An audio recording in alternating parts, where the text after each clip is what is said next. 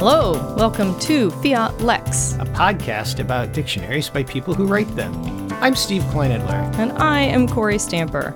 And today we are doing something special. It is Mailbag Day. My name is Brak. I'm sorry. Mailbag Day makes me think of Space Ghost. Blast him. Well, we'll just dive right in then now that we're at Space Ghost. So, um, we have said all along, um, even though we love solitude, we have asked you to write in and give us questions and and interact with us in some way so that we know that this is not just another waste of 30 minutes of space and uh, ones and zeros floating out in the internet. And some of you have responded. And we're still able to remain in solitude because all of this is done electronically. Woohoo! Best of both worlds. It is really the best way to interact with people. So we've collected some uh, questions we've gotten off of Twitter and Gmail address, which, for those wondering what it is, it is fiatlexpodcast at gmail.com. Uh, maybe someday we'll splurge on getting an actual, you know, proprietary name, but probably not. We won't. So let's dive in. Uh, What's first? What's first? So this is from Twitter. This was a question posted by Ari Melber to the general interwebs, and someone pinged us and said you should take this on. Here is his question. Most dried fruits are just called what they are dried cherries, dried pineapple. Why did raisins and prunes get their own titles? Also, raisins are quite special and more celebrated than a mere dried grape, while prune sounds grosser than just saying dried plum. A nice mix of facts and opinion. just like everything else on the internet. All right, so so here's this is an interesting thing because we expect some sort of consistency in logic in English. ha. And yeah, this Ha, I say. this just proves there is no such thing. So, uh, we actually looked this up because though I, again, my superpower did work, I was accurately able to tell you when both the word raisin and prune came into English. She did. I was here. I was amazed. It's 14th century. Yep. Um, but we went ahead and we looked them up because we thought, well, that is an interesting thing. So this is great. Um, prune is from Middle English, comes ultimately from the Latin prunum, which actually means plum. So if you go over to plum, you will see that the pronum means Latin pronum means plum. We actually get it from Greek pronomnon, which my Greek pronunciation is terrible. I'm very sorry. Um, and that's where pretty much where that ends. So prune comes from plum. Uh, and it's it's not that the prune is a dried plum. A prune is a plum that is dried or is capable of drying without fermentation. So evidently there are some plums that if you try to dry them, they make what? Palinka. I know all about fermented plums. oh man, ask a Slovak. So we have um that's what a prune is. It's not just that it's a plum, it is a plum that is dried or is capable of being dried without fermenting. That is why prune is different from plum. Raisin is amazing. So the word raisin, also Middle English, comes ultimately through um, Anglo French from Latin res I'm gonna sorry, I just default to classical Latin pronunciations. I'm gonna not do classical Latin pronunciation here. Racemus, it would be racemus if it were classical Latin, um, which means a cluster of grapes or berries. It does not refer to the individual grape, it refers to a cluster of grapes. Why this got used for the uh, dried grapes is anyone's guess, but I'm guessing that it's probably because the way that they were dried was they were left on the vine and the whole cluster was cut and laid in the sun to dry. And then as they dried, they just fell off of the the stems. You know, if we did what everyone thinks that we do as lexicographers, we could come up now and just invent a bunch of names for, you know, dried apricots, dried cherries, that kind Right. of thing. Yeah. But that's not what we do. That isn't what we do. Although oth- you know what a you know what a dried onion is? oh, what's that? A funyun. A funyun. I think those are dried and fried. Yeah, and I'm not sure there's any actual onion in it. Yeah. Oh, What's a muncho? Oh, uh, I mean, it's potato based, but yeah, right. I mean, yeah, or starch based of some kind. a random starch. Yeah, rando starch. Anyway, so and the, here's the other thing. We don't. It, it's entirely possible that there were Middle English names for dried cherries. Probably not dried pineapples. I don't know that we had pineapples in the uh, 1300s. Maybe we did. Hey, medieval cookery people, hit me up and tell me I'm wrong. But those things just didn't carry over into modern English. The reason that you have uh, both plum, prune, or all three, plum, prune, and raisin carrying over is because they were actually really common, uh, fancy ingredients for stuffings and stuff in medieval cookery. If you want to know about medieval cookery, there are actually reprints of 14th and 15th century cookbooks that you can find on the internet where you can learn to do things like um, make sparrows, or you can learn how to, yeah, Steve Did you just say gave, make, make sparrows? Yeah, like to make Like and the bake bird? sparrows. Yeah, The bird? yeah, Oh, okay. That's Yeah. what you said then. yeah, that is what I said. Although I thought you meant synthesized sparrows. Oh, but like- that would like be- Frankenstein. yeah, I think those are alchemy books, not Yes. cookbooks. But yeah, that comes Is right there at. that much of a difference between alchemy and cookbooks in the 14th century? Uh, I think just the ingredients. Yeah. Alchemy just used a lot of lead and uh, Mm, dangerous lead. heavy metals. Yeah, and cookery just did that by accident. Mercury, the sweetest of all transition elements. I, I, I, I'm just going to make adult swim references all day. what? And that's really all you need to know about raisins and prunes and mercury. So, so thank you, Ari Melber, and the person who pinged us, who I think was um, Anne Scrudatrix. I believe she on Twitter pinged us. So there's one. I actually have sheets of paper I'm working with because because we're old school. Uh oh, Steve, this is one for you. Uh, Tim Stewart writes, "What's the cool room with the books shown in the banner graphic on your Podbean page?" Hey, great question. Um, that is a screenshot from our Kory's appearance. I'm going to say Kory and Mai's appearance from the appearance that Kory and I did when we were on The uh, time what Steve and I did the thing. Yes, uh, from when we were on Samantha Bee's Full Frontal uh, earlier this year.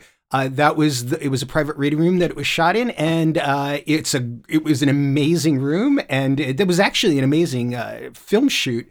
Lots of fun. We went up to New York for one day uh, for that segment. We'll link it. The actual segment that aired on Full Frontal was very short, but then they uh, released a web extra that goes into some uh, depth where we talk where where we in, where they ask us to invent a word and we did and it's a lot of fun. It is a lot of fun. Um, I seem to remember that room had. We walked into that room, and I I think one of the first things I said to you was, "There are swords on the wall." Yep, Yeah, swords and books, and they asked us to bring in a bunch of our own dictionaries too that we used yeah. to. Steve brought in a bunch of his dictionaries. So We schlepped, we schlepped to New York with these like bags of books. I think they, I had like books bags and bag Yep, bags, and yep. uh, the uh, it, it was a full on film sh- film shoot. Uh, it was a lot of fun. It was a lot of fun. But yeah, that is not that's not either of our houses, nor is it don't I wish, nor is it um Merriam-Webster's headquarters, which are disappointingly beige and not all that decorated, nor is it Amer- or uh Houghton Mer- Mifflin, yeah, Yeah. which is all windows and bright light. Oh, that sounds better Yes. than beige. Well, it's Boston, so it's as bright as Oh. the light is outside on any given day. So it's all windows and gray. windows and gray. Yeah. Um, what would you do, Kory, if you had your own reading room? Oh my gosh. What would I do? I mean, I would do a lot of reading. I would end up buying a whole lot more books that would probably lead to divorce for me. My poor husband. Uh, you know what I would do? I would I would buy decorative swords and hang them on the wall. Nice. Uh, a reading room. I, I, I think I envy. I covet. Uh, if you've ever been in uh, where Jesse Sheidlower lives, his his main room is just wall to wall bookshelves with Oh, yeah. wall to wall books Um, they're actually arranged in in in, in, a, in a by topic that you can kind of follow, as opposed to my books that Oh, are all a jumble. really? Yeah. We I've tried to organize my books. So my workbooks are th- my workbooks, the books that I use for work are arranged uh mostly by type, topic and then author because I have so many. But then the rest of my books are kind of like uh, that wall is I think fiction. That wall uh, though I I do I do have uh, a Beowulf shelf in my in my Have you ever arranged books by spine color? No. I have. Have you? My paperbacks, yeah. Oh, see, no, because if I start going that route, then I'm going to have to arrange them also by size so that they're everything is done properly and I no. My friend Kara arranges all of her apps on her phone by color. So she's got all the red apps in one thing and all the green apps and oh, all, wow. And it is because like it's like I need the calculator. Where's that orange thing? You Right. know? There you go. That would do it. Yeah. So that was a fun that was a really fun reading room. Um I you know, I kind of feel like my my house already is a reading room because I have so many damn books everywhere. Yeah. So anyway, that was a screenshot from uh, the time we were on Full Frontal. Yeah. Whoopee. All right. Let's see. Moving on. Uh oh, we've had a bunch of people ask us this. What are your takes on crowdsourced lexicography? For those who don't know what that is, that would be like Wiktionary, Urban Dictionary, Open Dictionaries, that kind of thing.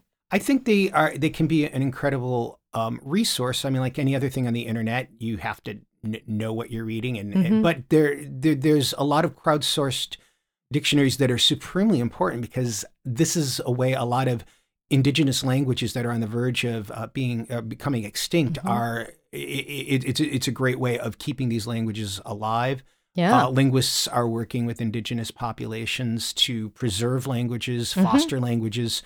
Everyone knows how they talk. Mhm. Everyone has a speaks the variety of the language that they speak, and all of these varieties are very important. And I can think of no better way than to make a record of all these variations, all these possibilities by opening up these types of resources so that people can adequately record uh, the language that is respo- that is spoken around them. So it, it's a very important resource. Yeah. I think a lot of people assume that because we're professional lexicographers, we hate uh, open source or crowdsourced dictionaries, which is so interesting to me because, I mean, on the one hand, yeah, you could say, well, if anyone can write a dictionary, then we don't need professional lexicographers. To respond to that, um, we, uh, Merriam Webster had for a long time an open dictionary, which was basically a crowdsourced dictionary. And the one thing that we learned doing that is that people don't actually know how to write dictionary definitions because it's such abstruse, weird information to have. So people would submit a word that was clearly a noun. They would say its part of speech was an adjective. They would give it a definition that was kind of not any part of speech definition, or sometimes didn't even tell you what it meant. And then they would give you an example sentence that used it as a verb. So, and to be not, useful, it, it, Yeah. it needs to be curated in some way. Uh, and you know, you know, a site like UrbanDictionary.com, there is useful information there. There's also a lot of noise because Yeah. people go on there to rag on their friends. If you look up any given name, uh, this is part of a TED talk I once gave. Uh, Mm-hmm. If you look up any given name, you will find all these insulting things because people are going there to insult their friends, Right, right? right. So you you need to approach it with an eye of how am I going to use this information, and Mm-hmm. you know, if if if it annoys you, don't go to that website. Yeah. Yeah. I also think, you know, when people say, you know, oh, well, Urban Dictionary isn't, uh, it's not a good scholarly resource. You know, first, the idea that everything you read on the internet should be a scholarly resource, while in theory is fabulous, is not actually ever true. But the other thing is that, you know, there are times when if I am looking up or I am researching a pretty recent slang term, my first written use will be an Urban Dictionary definition. And not only that, I mean, if you're looking at old clay records of Tocharian B or whatever, those aren't really scholarly resources either. They're manifests of Yeah. stuff that's being, you know, schlepped across Yeah. Central Asia. Yeah. I mean, all of these old records that we have of long dead languages, you know, shopping lists, uh, itemizations, Letters it's- of complaint. Lots of letters of complaint in Akkadian. Yeah. so you know, it, it it it's similar to that. It's not like everything was written down by you know Plato on a gold platter and Though if Plato could have had it his way, he totally would have written things down on a gold platter and then that would have been it. Um, the other thing I think when, you know, getting back to the point of indigenous languages and and uh, recording languages that are endangered or have been previously unrecorded, um, you know, when that happens, that's usually a lexicographer or an ethnolinguist with training in how to help document a language going to the people who speak it. And I think honestly that that's a really helpful way of looking at any kind of crowdsourced dictionary. And also, uh, in in terms of this curation, uh, one nice thing that's happening, you know, in the past, you would get, uh, you know, an ethnolinguist or a lexicographer going to uh, different peoples and working with them to record the language. And now, uh, especially in places like Canada, um, they're they the, the the the universities the departments are encouraging people from within the communities uh, to do this uh, so that the train so that with the training that this this this body of work is coming from within the community as opposed to Yes. being imposed by people from the outside and we're seeing more and more uh, lexicographical work done by people who speak the language natively Mm-hmm. uh, and it, it, it, there's a huge quality uh, th- there's a huge quality difference because Oh, people yeah. who know the language are doing the work rather than someone who has to come in and go through translation processes and that kind of thing. And even if you even if you come in as an outsider and you think you are uh, dumping all your bias at the door, you're not. I mean, this is actually a huge issue with any kind of 19th century uh, scholarly, quote unquote, scholarly dictionary of the North American indigenous languages. They were done primarily, well, they were done entirely by uh, white settlers, white colonists who did not necessarily know the culture. And so within various. Not necessarily, meaning probably not. at probably all. not at all um, or missionaries who have come in and so they clearly have their own filter when they're interacting with um, an indigenous population and there's actually conversations within different native communities within different nations and tribes about how you know these white colonists did not necessarily get the connotative terms right. Getting indigenous groups themselves as native speakers to really press out the connotations of words in these crowdsourced dictionaries is whether they're scholars or not is actually a much more accurate uh, record of the language as it exists so so That's our anyway take. that's our take on crowdsourcing all right let's go back to the questions uh do you collect dictionaries steve do you collect dictionaries Well, of course. Why wouldn't we? we get it. Yeah. I end up collecting dictionaries by default because you end up getting a new new copy every time there's a new printing. I think I've got like it's I'm not joking. I probably have 24 copies of the collegiate dictionary sitting downstairs. We don't just say, "Oh, this is a cool little dictionary," but we get sort of into the weeds of, "Oh, this is so for instance, I collect uh, usage dictionaries too, and I'm like, "Oh, this is a Gower version of Fowler's modern English usage. I already have the Gower. This is a Burchfield. Oh, I've, I, I think I've already got that. Oh, is this an original Fowler? Fowler? Then I'll take that. Oh, this is, you know, yeah. We we focus on things. In fact, I think Steve and I have had conversations where he'll say, "Oh, do you have the fourth printing of AHD four? And I'll be like, "No, no, I only have the second. Sorry, like, or I only have the." No, sorry, I only have AHD three third printing and that AHD. being in my actual house. Right. Uh, I mean, I, I have access to these printings back at the office, but uh, in my in my actual house, I don't have every single printing. but Yeah. Between Kory and me, and among all of our friends, uh, you could stock a fairly large size referenced library. Yeah, easily. I will say I do. Slang dictionaries. Oh man, so many slang dictionaries. so many. Yeah, and you got to keep buying them because it Yeah. just changes. I will say I do collect. Um, I have a soft spot for weird bilingual dictionaries. So, um, and that really started when I started studying all the dead languages in college. Because then I was like, oh, now I have now I have an old English to modern English glossary. Now I have a. So I I've got a bunch of um. Obviously, I've got some Finnish English dictionaries because that's what I speak. But I've got Icelandic English. I have um a uh I've got a Norwegian English dictionary. I have a copy of Webster's Third that was printed in three volumes. A friend gave this to me, and it has a seven language dictionary in the back with um, English, Italian, Spanish, French, Swedish, Yiddish, and uh, German. I have a much simpler way of uh, that that multilingual thing.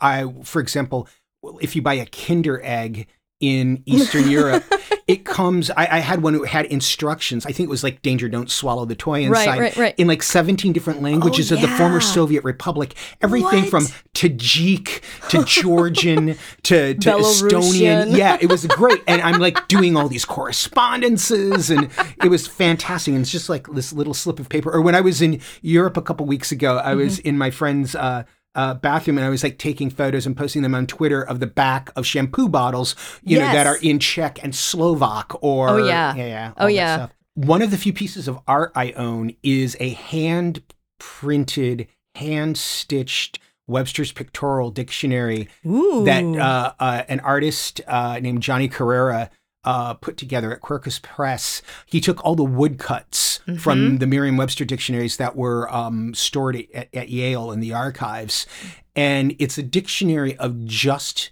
these woodcuts that he's arranged artistically on the page by topic. Uh, he, I, I- visited back when he was in in Massachusetts. I visited his loft, which was a giant printing press. Earlier, Mm-hmm. Oh, when I told you I about uppercases and lowercases, yeah. that's where I saw it. He he made up, I think, hundred copies by hand, cranking them out by hand, Right. and then he and other people like sewed them into the binding. Wow, that's I mean, it's a work. It's a work of art. Oh, it's yeah. amazing. Oh Um, yeah, yeah. I I have a I have a non work of art copy of the pictorial uh, Webster's Pictorial Dictionary. I think is what it's called. We will link to it on Twitter so Mm-hmm. you too can see what we're nerding out about. My favorite thing about the bilingual dictionaries that I end up collecting is is the decisions that are made about what kinds of vocabulary to enter and what kinds of phrases in particular to enter. So this copy of the third that my friend gave me I I adore it because if you go to the back, the seven language dictionary, this was and this was printed in uh let me think 64, 67, something like that. So that tells you something about why those seven languages were chosen. Um but the best part is there's also a phrase book for each one of these. So if you want to learn how to say um, I would like a haircut with hair oil in Swedish, you can do that. But my favorite one is that it gives you standard greetings for holidays. So there is a translation for Merry Christmas in Yiddish. I think it, it's the translation is, you know, a bright night, fröhliche Nacht. I think that's what it is. In episode six, we talked about my 1960s Czech textbook, yes. similar to that. And it's like you need to know about tractor collectives and central heating. So, Yeah. yeah. Yeah, it's very important. Those so yeah, we, co- we collect a lot of books. Yes. Well, I, I, to be honest, it's not just reference works. It's Yeah. and and I've downsized so much. My move from Boston to Philadelphia, I downsized books tremendously, and I still have a ton of books. But it's Mhm. it's it's it's a large. I, I have my you know my Shirley Jackson section, my William Gibson section, uh, plays. I mean, but reference is its own bookcase. That's all very important, I think, the, Mhm. especially the the uh, Shirley Jackson one. Uh, so we also got a question on Twitter. Someone wants to know more about P45. That's all you. That's all me. Uh, for those who do not remember, P45, uh, it appeared in the pronunciation episode, which I think was episode four. I'm not sure, but you can go back and look at the archive and you can figure it out all by your lonesome. Uh, and I note that P45 is one of the only long words I can say correctly. Pneumono ultramicroscopic silicovolcanoconiosis. Uh, and then I noted it was kind of a made up word, which made a lot of people say, What are you talking about? How could that possibly be a made up word? I mean, all words are made up words. We don't find them on the ocean floor fully formed. But this word in particular was coined sort of facetiously and in short order made it into uh, Webster's second New International Dictionary. So someone wanted to know what that was. So this word uh, was coined by Everett Smith, who was the president of the National Puzzlers League back in 1935, I believe it was. And uh, he was basically, uh, he introduced it at a meeting of the National Puzzlers League, supposedly to show medical terms in particular are ridiculously long. So it was really, it was not quite a hoax. It was more a jape or a jest way of, of, of coining a word. So it made it, he, he coined it it ended up showing up then in an issue of the New York Herald Tribune, and then it was included in a book by Frank Scully called Bedside Manna, the Bedside Manna, M A N N A. I'm not making fun of New Yorkers. The third Fun in Bed book, which my guess is probably not at all about the kind of fun in bed that you're thinking of. And um, at that point, it started appearing in print. Now, it it was included in a supplement to the Second New International in 1939. Um, some people have claimed that it was added at the behest of the National Puzzlers League because of a campaign. I can't speak to that because maybe it was, maybe it wasn't, but it did take off a little bit in print, and that was enough for Merriam Webster. So now pneumono ultramicroscopic silicovolcanoconiosis is immortalized in the dictionary. Coined words are always fun. They are. They're super fun. Chambrain, it's shampoo for your hair and your brain. oh, Space Ghost, is there anything you can't teach us? And I think on that note, it's always better to leave things with Space Ghost. So, uh, housekeeping, rating, you know all about that. Uh, Twitter, Fiat Lex Podcast. Uh, send us your emails, fiatlexpodcast at gmail.com. Uh, hit us up, say hi, uh, give us our personal space, but say hi, Be nice. be nice, and we will see you soon. Thank you. Bye. Bye.